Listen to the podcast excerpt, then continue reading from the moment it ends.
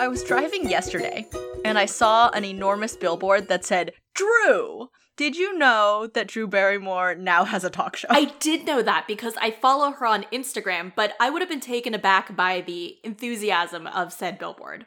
I mean, I'll watch maybe. I mean, not every episode, but I think like so then I googled and so obviously I think it must have just launched because there were so many news items that were like 4 hours ago, 8 hours ago, you know?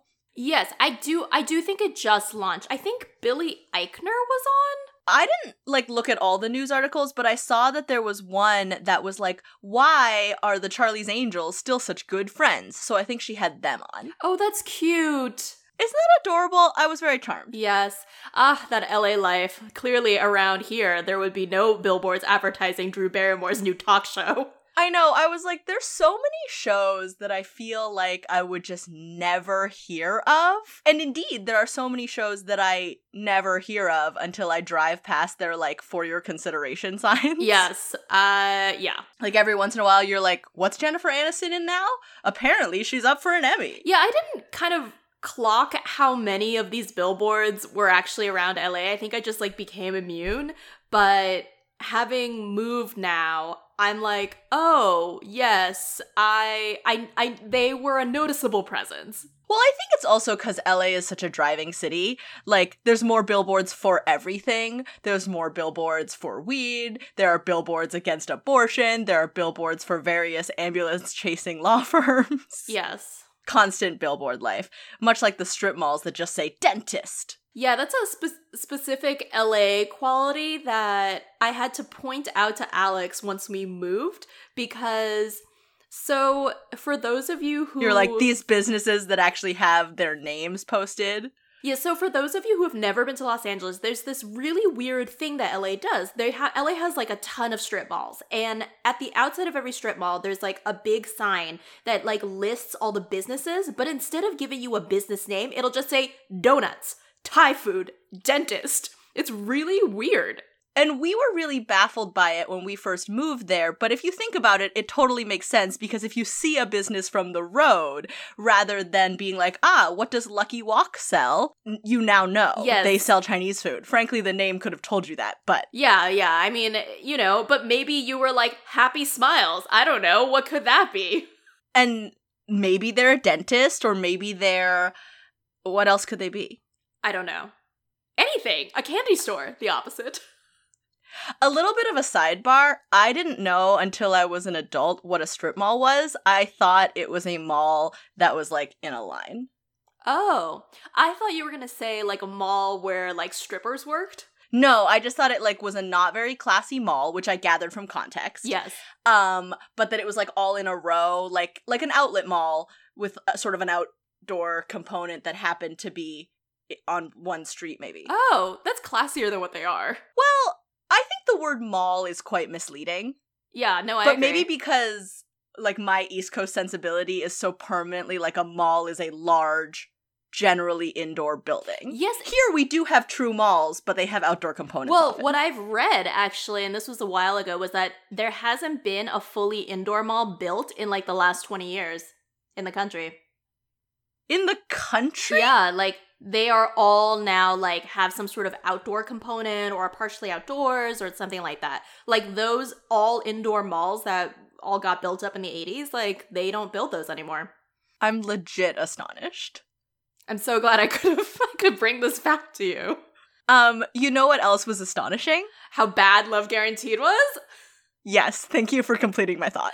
You're welcome. So, welcome to Romcomathon. I'm Alex. And I'm Kat, and I don't know if anyone else chooses to watch this movie as a result of this podcast, but I will say that it was my idea to watch this movie when Alex presented me with options, and I'd just like to apologize. Yeah, you must take responsibility for this. We were like, ooh, we're coming off of our hiatus. We're like, you know, getting ready to do our new episode. And Kat was like, let's watch Love Guaranteed. I presented her with a number of other options. And she was like, ooh, this one. And then, I'm so sorry. So, for context, all I knew was that it was a Netflix rom com starring Rachael Leigh Cook and Damon Wayans Jr. And in light of these things, I thought it would be a good movie, and I cannot express how mistaken I was. Wow, you really hated this one. Uh, yeah. Did you not? I hated it too, but I think I understood that it was not going to be good. Well, because I warned you. Yes, but also I think I either like saw the trailer or I saw the poster and I was like, "Oh, this looks like a Hallmark movie. Like this looks bad." I just I don't know that I hated the movie, but I hated myself so much for having chosen to watch the movie. And it was only 90 minutes and it was like the longest 90 minutes. You're not wrong. I had to watch like in between like classes and stuff and so I had like split it up. At one point I was like, "Wait, are you serious? There's 24 minutes of this film left? Like how is this possible?"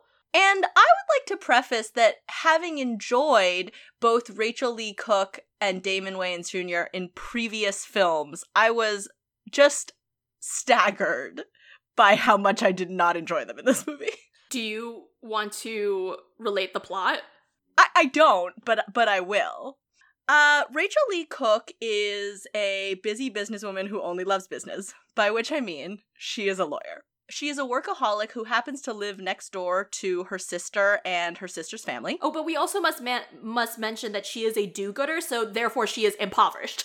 Yes, she seems to have her own firm and no time for anything but work. And despite living next to her sister, she can't spend time with them. She instead has to like sit and look out her window thinking about how lonely and busy she is. But she doesn't look that busy because she's looking out her window. Yeah, I also was perplexed by the fact that she clearly like had enough startup capital to like have her own firm and hire two employees, but is like, I don't know, just like always just scraping by every month. I don't know if she's on like is she just working pro bono somehow? Like how is she affording any of the overhead? I really truly don't know because like two employees and a rental for a not like a, a sizable office in Chinatown still seems pricey. Yeah, it's like sh- so they're in Seattle and it's like she has her own one woman like legal aid office. It's really weird. It's super weird. but that's fine. Okay, so one day Damon Wayans Jr. shows up and everyone's excited because they're like, a client. Maybe if someone actually pays us to do some legal work, we could afford to have a water cooler in the office, literally. And she meets him and is immediately like, pass, because it turns out his case is he wants to litigate against a dating website Yes. The, an online dating website called Love Guaranteed, which, as you might guess, guarantees love if you go on a thousand dates. And he apparently, in, I don't know, there doesn't seem to be a time limit, but it sounds like, based on the number of dates he talks about having per day, he, in the space of a year, has gone on like 900 something dates and is like, I'm ready to sue this company. Which I thought was really weird. Like I kept waiting for the other shoe to drop with him and it and it never dropped. Matt and I were really fixated on whether like he didn't have a job or if he was like independently wealthy and it eventually came out that he's an ex-pro ball player who now works as a physical therapist who wants to win the money and donate it to a children's hospital or like to a hospital to build a children's wing. Some something like that. But it's Something about children and charity. But I truly thought for the longest time during this film that he was like he had some like personal vendetta against this company. Like I was like, "Oh, is he the ex of the founder?" Like did, like is, I just thought there was a more I don't know, like there was like another motive because I was like surely not that they made this character like an up and up person who just happens to want to sink like thousands of dollars into an utterly frivolous lawsuit. Yeah, it's like almost a whim and I think the idea there's sort of two motivations at play. The the one that's supposed to make us like him is his desire to donate this money to the children's whatever. But he seems to be rich. Could he not just donate his own money? I mean, it ends up being like 500 grand, so that's a lot of money. He's an ex-pro ball player. 500 I guess grand the question is is still a lot. how long did he play ball? Okay, but pro ball players make so much money. But yes, perhaps he perhaps that's one motive. But then there also seems to be a thing about like maybe he didn't really want to find love and that's why he couldn't find love, but that's not very well developed. No, no.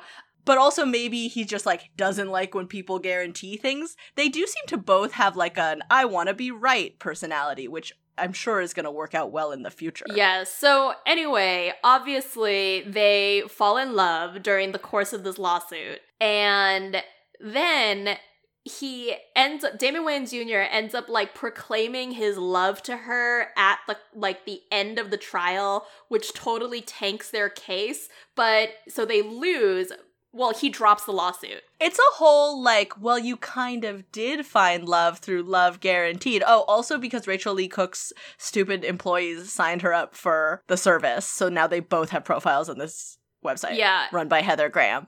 But then they the website is like you know what we were so like touched by you guys actually finding love that we would like you to be our new like featured couple. And so they managed to negotiate $500000 to be donated to Damon Wayans Jr's hospital of choice. Yes, and everyone has changed. Everyone's personality somehow, and that that's that. yeah it wasn't a total that wasn't a very comprehensible like plot summary but it, it, the the film was not like I was like, what is happening? This makes no sense. Anyone's motivations. In short, Damon Wayans Jr., who may or may not be sad about being single, hires Rachael Leigh Cook to bring a suit against a dating website that guaranteed love but didn't find him love, and then they fall in love, surprise, surprise, the end. I'd like to bring up something that I, for whatever reason, couldn't get over, which was that Rachael Leigh Cook's name was Susan. Oh, me neither. When she got introduced at the beginning, I, I, I said to myself, Susan? Do you know anyone named Susan who isn't old enough to be our parents? Susan? It wasn't like Susie. It wasn't like Suze. It wasn't like Susanna. It was Susan. I was so flabbergasted that I had to Google, and I'm not wrong. The name peaked in the 50s. Oh. Like, that is the age of most Susans. Well, I mean, look, first of all, I, I must, like, I want to apologize to anyone named Susan who's, like, listening to our And podcast. I'm not saying I hate the name Susan. I'm just saying I was astonished that a that they, she was playing a person who was at most what like 40, yeah, like, at 30 most, something yes. probably, right? Yes, and, and it was Nick. His name is Nick, and then Susan. To be fair, men's names are so much more stable. It's true. Trend wise. Yeah, yeah. There's like the same like a hundred like men's names that are like popular forever. Yes, he could have been Nick in 1956, which is when they should have been born if her name was Susan. Do you think Rachael Leigh Cook got a nose job? Because Alex thinks she got a nose job. Oh, I don't know. Never thought about it. I can never really tell unless it's like really obvious, like Renee Zellweger obvious. So like, and I personally have not paid so much attention to Rachael Leigh Cook's face. She is so beautiful, but I was actually thinking that she looks almost ex- she she looks like a slightly aged picture of herself. Oh, She has not changed. she also now looks almost exactly like Juliette Lewis. What? Yes. Did you not notice? We were watching and we were like, oh my god, that's Juliette Lewis's face. Oh, I'm much more familiar with Rachael Leigh Cook than Juliette Lewis, so I don't know. In fact, I'm not even sure if I'm picturing the correct Well, just person. say imagine, Lewis, so. just imagine Rachael Leigh Cook's face from this film, and then just like superimpose a smirk on it. Okay, okay, but let's talk about Damon Wayans Jr.'s crusade. At one point, Rachael Leigh Cook is like, I'm impressed by your time management because he seems to have time to maybe work, maybe volunteer as a physical therapist, and also go on dates for all his meals. Every single meal. Wouldn't you drown yourself? So many dates in one year. I seriously could not believe it. Is it one year? Is it two years? Because it says like with it, when we meet his like ex fiance, it was like they ended their relationship like two years ago. Okay, I mean, maybe it's maybe occasionally he went on vacation and didn't date for a week. But he literally says, like, this is my breakfast restaurant. These are my, like, he lists a handful of restaurants that he goes to on these dates. And she's impressed because they're fancy, because initially she's trying to figure out if he's just like a scam artist, which I feel the jury is still out on that. But I was really hoping, by the way, that they were real restaurants. And I think I Googled one of them, but it seems not. But see, this is why I kept thinking he had an ulterior motive. Like that was where I thought the So did she. yeah, that's what where I thought the structure of the film was going to go. Like I that's why I w- I kept waiting for there to be like a personal vendetta against Love Guaranteed for some reason. And it seems like no, this crazy man legit went on a thousand dates with a thousand different women and didn't find a single one. Which can we talk about this? Like would you not think that if you dated a thousand people that you would look at this and think, "Hmm, I think the common denominator is me." Well, if he was as listless on the dates as he was in this movie, maybe. I just found this really absurd. Like, and they feature like some of like a few of his like you know last few dates and they are terrible but like surely not a thousand single women in the greater seattle area It didn't seem like they were all terrible. Like some of the people that Rachael Leigh Cook went and like essentially deposed were seemed normal. However, the highlighting of the horrible weird dates did make me kind of uncomfortable. it had a feeling of misogyny to it I like, you know, 30 minutes into the movie when we were meeting these people, like girl who talked about cats, like girl who had a lot of allergies and was really like unpleasant or whatever. I was like, was this movie written by a dude? And then there was some kind of like really awkwardly shoehorned in DMing reference, and I was like, was it written by an old dude? But no, it was written by two women, which is kind of disappointing. And produced by Rachael Leigh Cook. Like I think it was her idea.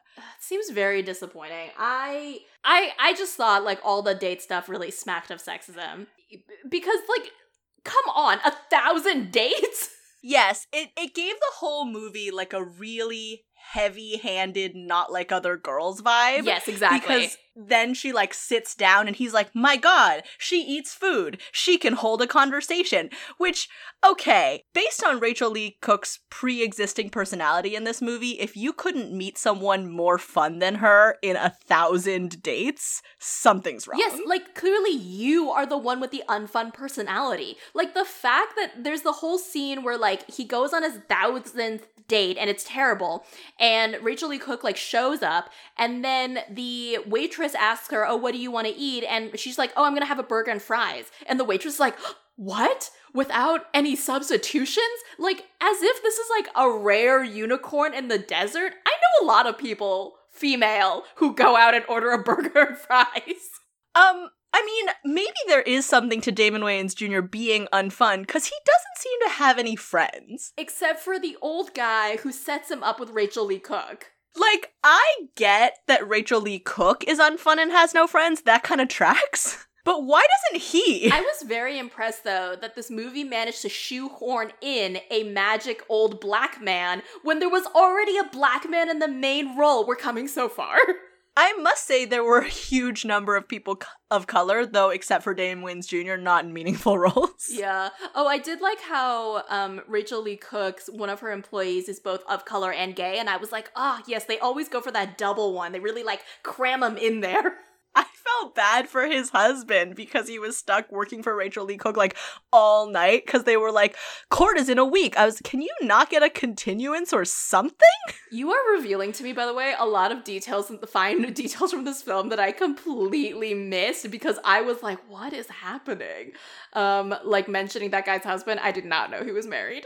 I gotta say, oh, he is married, and they, he, because it's so hard out there in the dating world, he proposed after two weeks. I completely missed this conversation, but I must say I don't feel like I missed anything. No, no, you didn't. I your thing about thinking that Damon Wayans Jr. was gonna have like some kind of reveal about his ulterior motives and presumably that would upset Rachael Leigh Cook would make sense as a crisis point for this film and probably would have been better than the kind of like ginned up crisis we got instead. But there wasn't any crisis. That was kind of the issue is that I kept waiting for the like I said, I kept waiting for the other shoe to drop, right? Because in rom-coms, like it just in film structure, like you're going to have a low point, but truly the low point they went with was that love guarantee kind of sort of blackmails Rachael Leigh Cook. No, it's before that. Uh well, oh yes, no it is that. But the low point is basically like, oh, they've fallen in love, but they can't talk about the fact that they've fallen in love and that might ruin their case. So then he doesn't know why she won't talk to him and he's upset. And then she's lonely and looking at leaves in the park because she's so sad. Well, yeah, I mean, this all stems from because Love Guaranteed, like, threatens her by saying, like, well, like, your case won't have any, like, like, any legs to stand on because the site guarantees that, like, you'll find love but not necessarily with someone you go on a date with. But as his lawyer, maybe they should talk about this. Yeah, Alex kept screaming. So Alex did not watch like the last like third of the film. She was like so done with the situation. But at one oh, point, oh, gee, why? But, but she was like screaming during the middle. She was like, just talk to each other. Just tell him why you can't be together. Just be like, look, Damon Wayans Jr., I have the hots for you, but we can't be together because they're blackmailing me. Let's just put a pause on this until the case is over. Yes, but to be fair, in all rom coms, people cannot talk about their feelings or the movie would end. It's true. Like they couldn't possibly like express their feelings to each other and be like, "Hey, I would really like to go on a date with you, but we just can't right now. We just have to like solve this problem first. But maybe Rachael Leigh Cook has just like kind of never had a conversation with another person outside of work because although this is work, but you know. So Several months ago, while watching something else, I forget what, I expressed a complaint I often have, which is sometimes when you see people's phones in a movie, even if it's like a dad and his daughter, it's like they've never texted before. Yes, there's like no previous text chain. I don't, I just feel like this would be like an easy situation for the props department to solve. Or, you know, CGI or whatever it is. Whoever's doing that, like, how hard would it be to be like, hey, bye, talk to you later, like above the new text. You literally have to send like three texts. Is it just for readability? I don't know, but it bugs me so much. But then the text that she sends him is literally you up. And then he replies and then she writes back no with like 700 O's and I was like this 30 something year is this also her first time ever texting? What's happening? Anyway, my overall feeling about this movie was that it was a movie of the quality of Christmas Prince, but I would rather watch 800 Christmas Princes because Christmas Prince is not trying to pretend it's a better movie than it is. It knows it's like the Hallmark Lifetime shtick. Like it knows what it, it what its niche is. And I couldn't enjoy this because it was somewhere in between. It really felt like it should have been like a Lifetime Hallmark movie. But it was with its stars and its tone, it was trying to pretend to be a better movie, and I just like c- couldn't. Well, I think we can safely say though, it was not good. But even the performance, like, I like both these actors, and Uh, yeah, no, I can't get over Rachael Leigh Cook's acting in the scene where she's like crying in her car to Tiffany.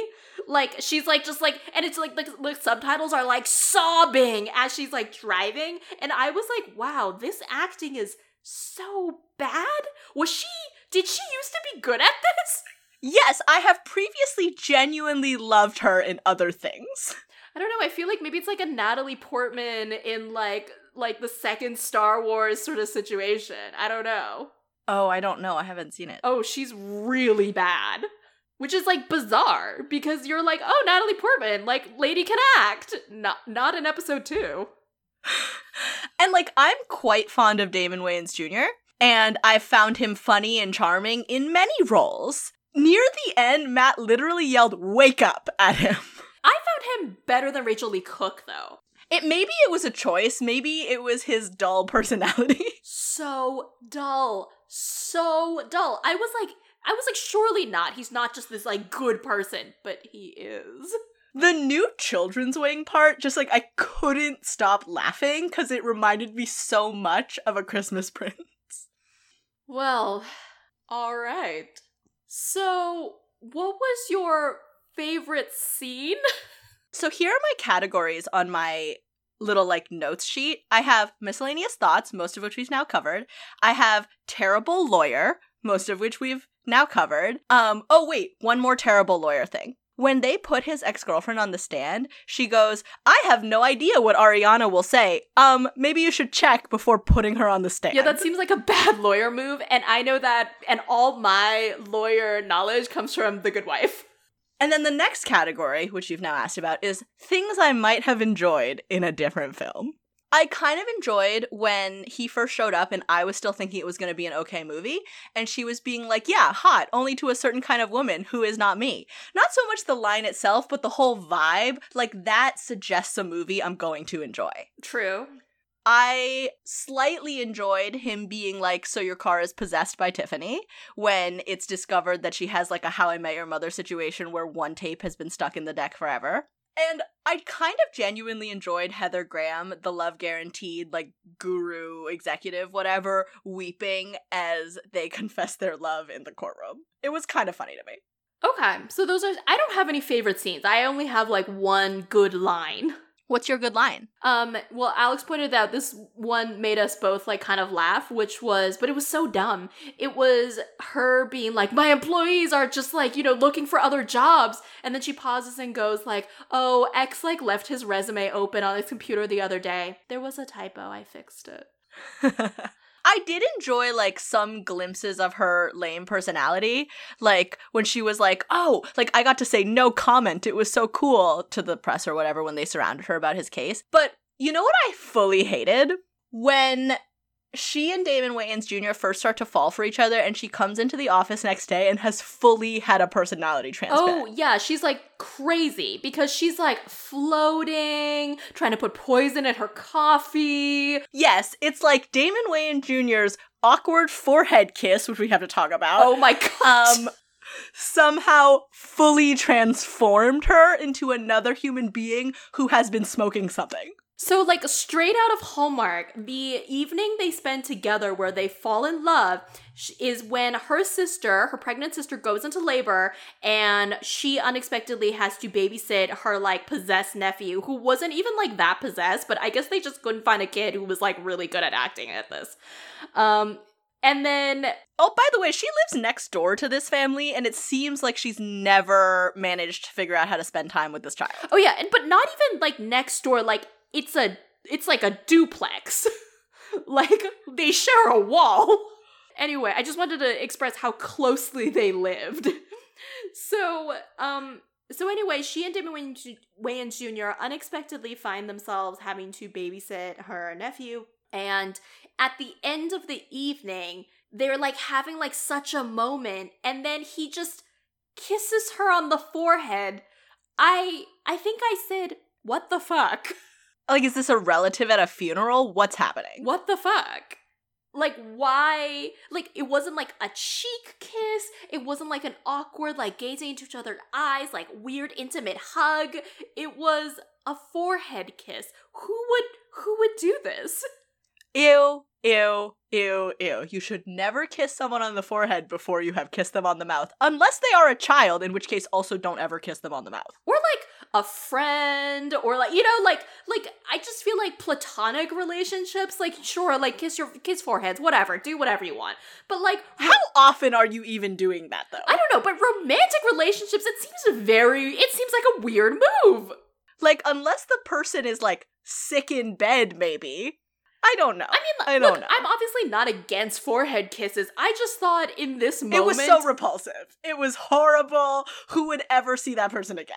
You know, you make a really good point because if I went on a date and then at the end of the evening, like we had a nice time, and then at the end of the evening he left it with a forehead kiss, I would maybe be like, oh, I think maybe he's a sociopath. I once got a weird, like, top slash side of my head kiss because I tried to dodge someone. Yeah, but that's different. Like he fully went in for the forehead. It's not like he like went for the mouth and she like gave him her head. Like she like ducked. Yeah, it was fully a forehead kiss. Like so weird. Super weird. Oh god. Anyway, um so and I I don't have like a worse scene or a worse line because the whole movie exists. But some bad ones were his courtroom confession, uh love confession at the end. Um the be- very beginning of the film when she is making a speech for at the end of her case. It is bad and within like 30 seconds I was like, "Oh, this movie is terrible." Yeah. Oh, where to begin? It's weird because I have a note here that says, I actually did not hate the end, but I have no idea what that's referring to because I tried to immediately bleach this from my brain. I think it must be like the very end and like after all the courtroom stuff because the courtroom stuff was pretty unbearable. Yeah, it's bad. And then they, but then the movie just ends. Like they walk out, they kiss in front of in a crowd of reporters, which is like super weird considering both of their personalities. And then the very, very last shot is like the two of them as Love Guaranteed's new promotional couple. You make a good point. They both seem like private people. Yeah, like, and but they ended up like kissing in front of everyone there. Well, they also confessed their love in front of a courtroom, so apparently they contain multitudes. Um, as his lawyer though, would you not have been like super pissed that he just suddenly decided to like withdraw his lawsuit?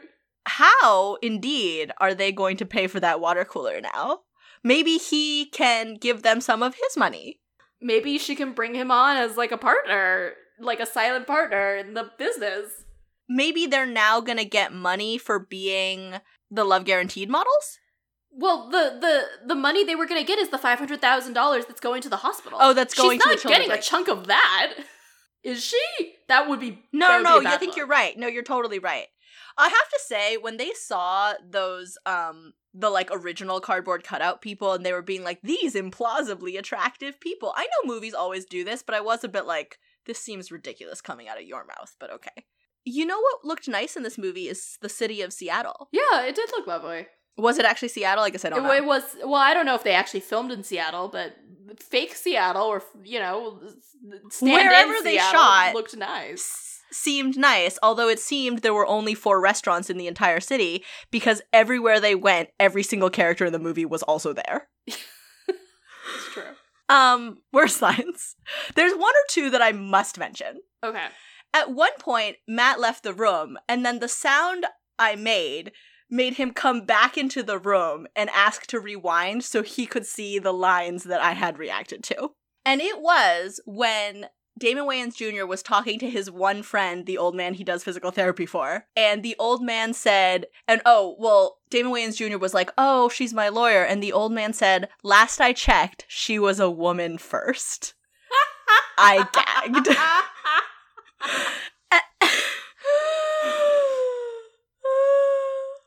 But, but wait, seconds later, um, he was being like, "You have to, I don't know, whatever," just telling him to take a chance on love. And Damon Wayans Jr. said, "What if I sink?" oh my god, yes. Yes, I remember this. And then the old man said, "What if you swim?" And then I wished I could throw myself from the window. Unfortunately, I was not watching the movie recreationally. It was for the podcast, so I had to keep going. Also, Rachael Leigh Cook later being like, We can't always do what we want. Sometimes you have to do what's right. But that was just like regular awful. Oh, and basically the end when they're like, anything but a first date, and they have that like the one he didn't see coming Chiron, which is like a callback to his earlier dates. I was like, I hate this. I hate this so much. The film is real bad. they were so fixated on like in a moment your life can change and at one point rachael leigh cook said this because her niece was born and you're like whose life has changed your life do- they're already par- whose life is changing and it was because damon wayans jr had the whole thing about like his baseball injury i just i cared so little about everything but there were lots of people of color There were. There were. I don't even think I can like count them all because there were actually a good number of them. I mean, like say what you will about like Damon Wayans Damon Wayans Jr. and his one friend, his patient, but I was like, well, it's nice that two black men get to share a seat and talk to each other in a rom com. When does this happen? i know really any two people of color Yeah. um So, what would you score this film? I don't know. Like it felt so awful to me at the time, but I was wondering if I'm just spoiled because for the podcast we tend to be more selective about our movies. We watched so much garbage for the blog, and I have to say I don't think I hated it as much as I hated some of those things. yeah, but it was no A Christmas Prince. No, I just hated not being able to turn it off. Yes. It wasn't even the night it before was Christmas. inoffensive, mostly. Oh, I would watch A Knight Before Christmas 700 times more before I watched this again. I would say maybe this is like a three.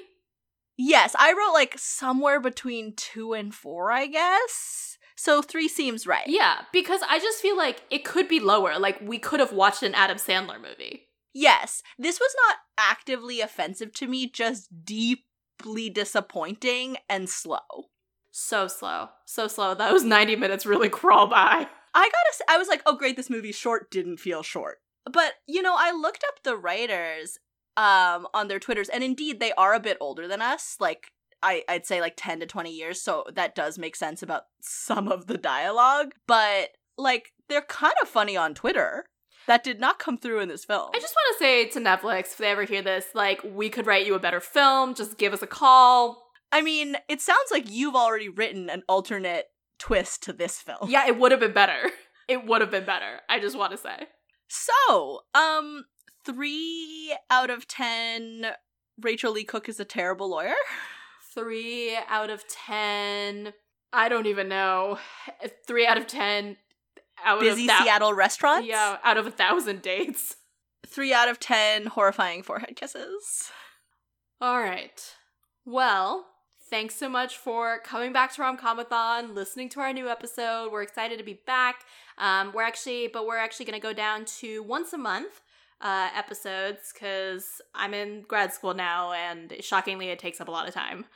Um, so less time for terrible movies, more time for school. But I think I'd prefer that based on this film. yeah, but we're still going to be bringing you our hot takes.